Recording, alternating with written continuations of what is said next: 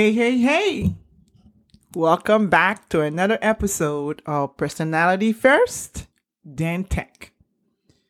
Well, here's another embarrassing moment again with technology. This time, you know, school districts are always trying new things.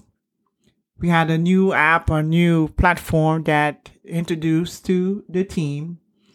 And of course, I was in the middle of teaching and I have my new supervisor who just got the position uh, this the same school year. I'm about to describe my yet another embarrassing moment. Oh my goodness. I'm trying this new platform because it's usually techie Thursday tech. I decided to do it on Thursday because the kids are used to that pattern. So this is years after my last wonderful lesson. This is years after using my secret uh, template timer. So for that reason, I didn't use it this time. I, I, I just because I guess I was getting so comfortable, I figured I didn't need to use it anymore. So I just threw something together for this new platform. It's a new tech. You know, it's a new supervisor, new school year. So that's two, three years later after my last wonderful experience. So now she's sitting in the room and I'm going over this. Guess what? It did not work. And that supervisor is very cynical. She's one of those supervisors where, you know, you have some of them you, that just constantly looking for something that you're doing wrong versus something you're doing right. You always feel like you're on your tiptoes because if you do something wrong, it's documented. It's in they, they're quick with the pen, they're quick with the pencil, they're quick with the letters. You know, it's constantly meetings and what needs to be done right. That's all you hear. Well, you could have done this, you could have done that. That's that type of supervisor I had at the time, and that really made the teaching environment a little bit um um, conflicted somehow. I, is the word I'm looking for. So, yet another embarrassed day. Of course, you know, she's not good with technology either, other than Promethean board. Just stand in front of the students and talk. I don't know why I kept getting this, but supervisors that don't like tech. There have to be somebody that like tech. Well, after yet another embarrassing moment. But this time it was a little bit different for me. I took that one to heart. Because this is the second time that I used technology and it bumped on me in front of my supervisors. You know, it it's it really hurt my feeling this time because you know I'm keep proving to them that sticking to worksheet it's like safe. Nobody is gonna be embarrassed and the kids know it and it's predictable. But to me, I think we could do a combination of the two, especially with math and especially with all this educational technology that are available to us. We could take chances and try them. But after that experience, I was done. I just I followed because I wasn't in the mood to get any more notes, any more meetings with me and the principal because I'm not following direction and I'm not being a team player. I just give up and just did the worksheets again. so next time, this time, like I said, it was serious. I just for real, for real, give up on technology. That was my worst mistake and the longest school year in my life. I started dying inside little by little. I wasn't happy at all, and I started hating being a teacher. While at the same time that was happening at my job, my schoolwork wasn't very pleasant either. My doctorate proposal kept getting denied again because remember my focused uh, study is on technology education. So I'm not using technology in my classroom. I'm not having too much fun with technology. Of course, I wasn't going to pick a good topic. So that's why they kept saying no every time. No, no, no for two to three years, all I heard was no. Everywhere was no. Everywhere was negative about technology. That went on for a long time. By now, of course, I believe that I'm a complete failure and a complete loser when it comes to technology. And I didn't really want to be around kids anymore at that time either. I should have looked for an office job just to relieve myself of the pain, but I didn't. I stuck around a little bit more. I was shut down emotionally. After now, I'm completely jaded about teaching and lost all hope of ever enjoying my job and tried to quit my doctorate work several times in between. Every time I heard another no, another denied, I was just the whole thing started to being so painful. I just couldn't bear with it anymore. So that was going on and one year, I received an email from a parent to thank me because her son got accepted into college and he's on his way to go study an engineer. She said he contributed his love for math to the fun he had in my class. I wish I could say that that email snapped me out immediately to make me happy, but I didn't.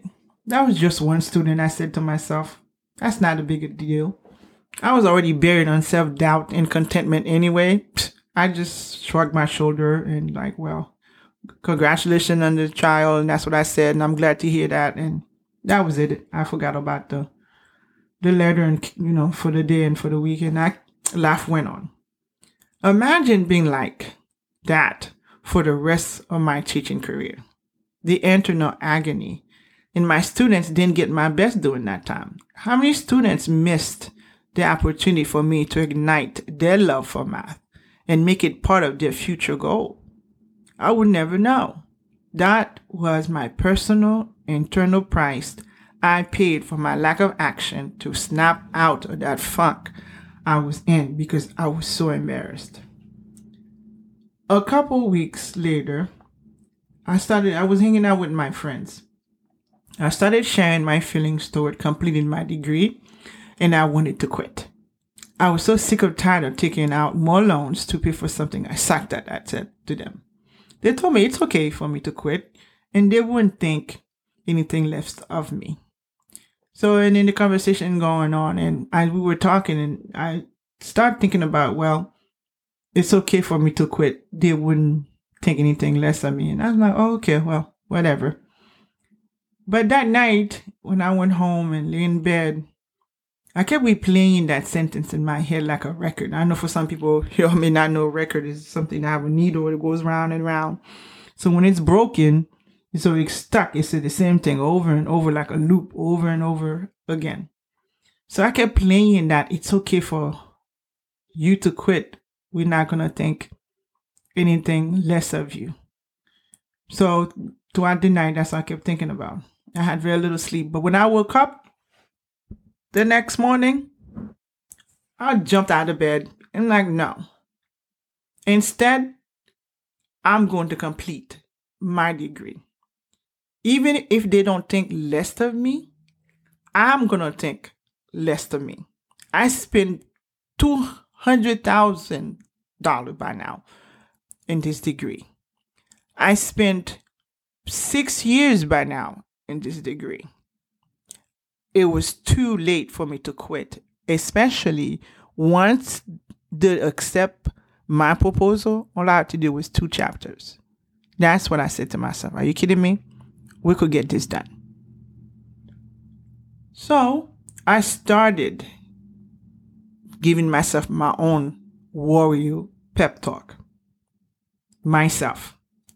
And as a self, we're going to finish this degree. We are going to keep moving until we are done. We're going to carve out time specifically to working. So that way, you know, you get it done. What's good about that, remember my degrees in technology, I was forced to figure something out with technology.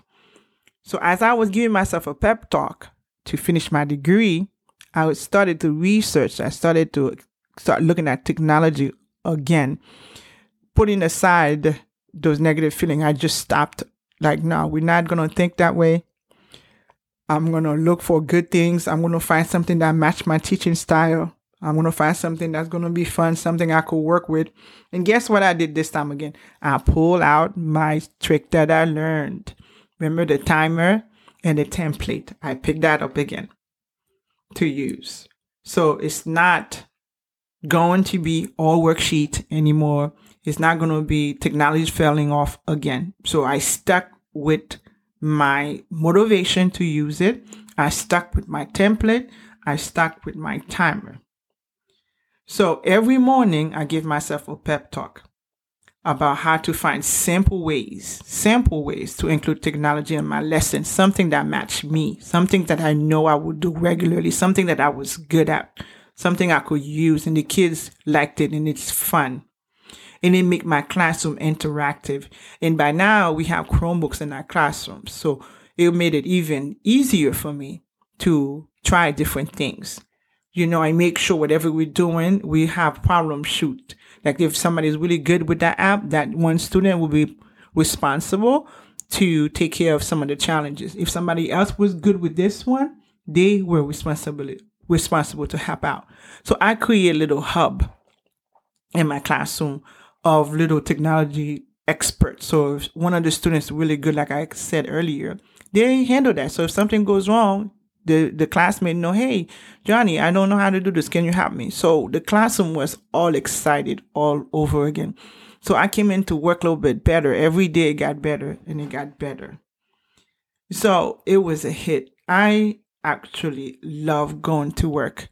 At the same time, too, my proposal was finally approved because when you make one change, one mindset in one area that are connected, it shows affect the other areas too. So I found a good technology, education and technology that worked for my personality, and I used that too for my doctorate, and it was so much fun. So now I like going to work just by changing my mindset first, and then I started using my strategy of a timer, of a template to plan for my technology lesson, which now I know I haven't had any embarrassing moment ever since because I made up my mind that was not going to happen to me again.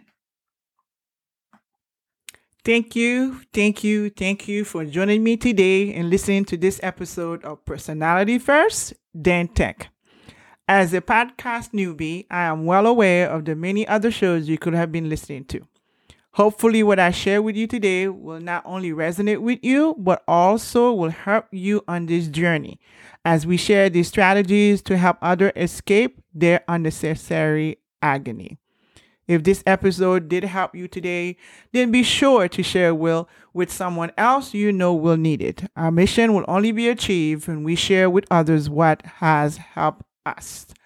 I hope I can help you even further by sharing with you how to build a tribe of educators and even sub tribe that is built to last. It's hard for me to share over audio. So if this is something your colleagues need, then be sure to look out for an opportunity to get a free PDF of tech integration do's and don't. That's coming soon. Look out for it, which will be announced in one of our episodes. I want to help you apply these three secrets to technology integration to step into your role as a leader to help me and the needless suffering of classroom educators. Thanks again for tuning in, and I'll see you in the trenches